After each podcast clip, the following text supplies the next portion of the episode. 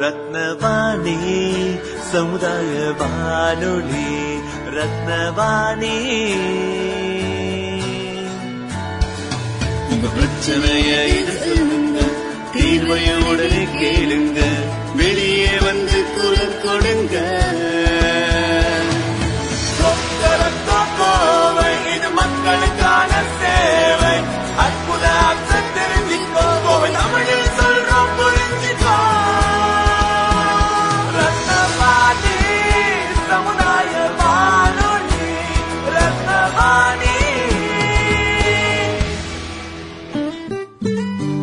ரத்னவாணி தொண்ணூறு புள்ளி எட்டு சமுதாய வானொலி ஒலிபரப்பு கோவை ஈச்சனாரி ரத்தினம் கல்லூரி வளாகத்தில் இருந்து ஒலிபரப்பாகிறது.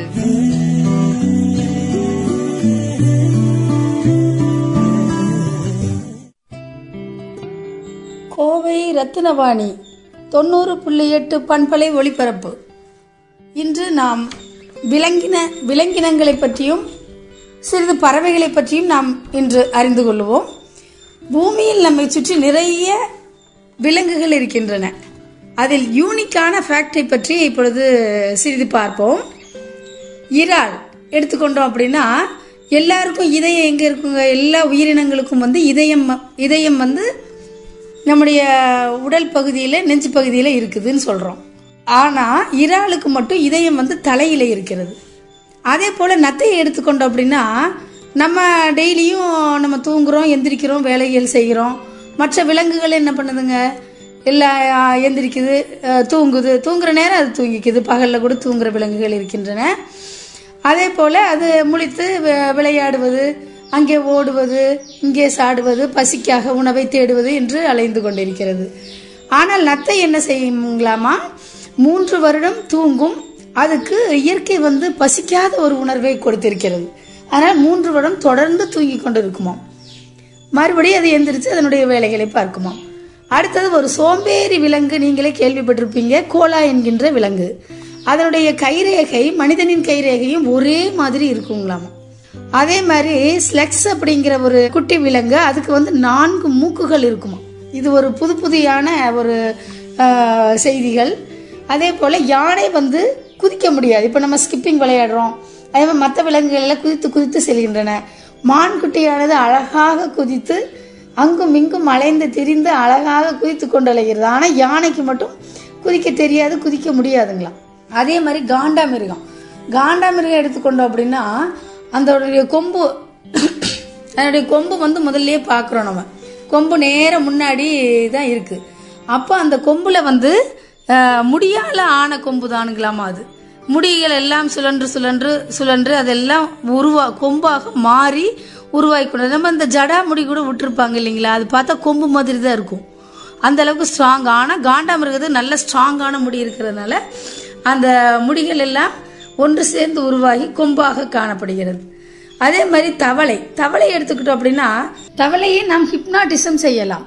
அதை குப்புறப்படுக்க வைத்தா வச்சுட்டோம்னா அது பாட்டில் நம்ம கை மேலே அதுக்கு மேலே வச்சுட்டோம்னா அது பாட்டில் அப்படியே படுத்திருக்கும். ஆடாமல் அசையாமல் படுத்திருக்கும். பின்ன எப்படி எழுந்துக்க வைக்கிறது அப்படின்னு சொன்னால் கொஞ்ச நேரம் விட்டுட்டோம் அப்படின்னா அது தானாக எழுந்து கொள்ளும். அடுத்தது ஸ்லோக் அப்படிங்கிறது ஒரு குட்டி விலங்கு. அதை பார்த்தோம்னா அது ரெண்டு வாரம் சாப்பிடாமையே இருக்கும். ஆனால் ரெண்டு வாரம் ஆகுமாமா அது கொஞ்சம் சாப்பிட்டாலும் ஜீரணிக்கிறதுக்காக.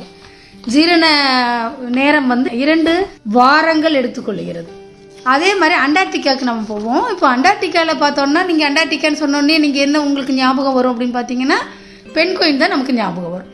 அதில் பனி பிரதேசம் அப்படிங்கிறதுனால அதில் வந்து பெண் குயினோட மூன்று சதவீதம் சிறுநீர் தான் கலந்துருக்குமாமா அந்த பனி பிரதேசத்தில். அப்போ அதுக்கு அதனுடைய சீதோசனத்தை அதே அமைத்து கொள்கிறது அப்படிங்கிறாங்க. அதே மாதிரி பசுமாடு எடுத்துக்கிட்டோம்னா வாழ்நாள் முழுவதும் ஒரு பசுமாடு கன்று போட்டுவிட்டு அது வந்து பால் கொடுக்கறது வந்து எத்தனை லட்சம் டம்ளர் கொடுக்குதுன்னு பார்த்தா ரெண்டு லட்சம் டம்ளர் கொடுக்குதான் ஒரு மாடு வந்து ஒரு பசு மாடு அதோட வாழ்நாளில் அதே மாதிரி பவ்வால் எடுத்துக்கிறோம். பவ்வால் எடுத்துக்கிட்டோம் அப்படின்னா அது குகைகளுக்குள்ளே நிறைய இருக்கும். அதே மாதிரி இரவு நேரங்களில் தான் அது நல்ல பறக்கக்கூடிய பறக்கக்கூடிய சக்தி வாய்ந்தது. அப்போ குகையை விட்டு அது போகும்போது எந்த பக்கம் திசை இருந்தாலுமே அது முதல்ல பறக்கக்கூடியது வந்து இடது பக்கம் திரும்பி தான் பறக்குமா? இடம் இடது பக்கம் திரும்பி பறந்து அதுக்கப்புறம் அதுக்கு எந்த பக்கம் வழி கிடைக்குதோ அந்த பக்கம் அது செல்லக்கூடிய ஒரு திறன் வாய்ந்தது.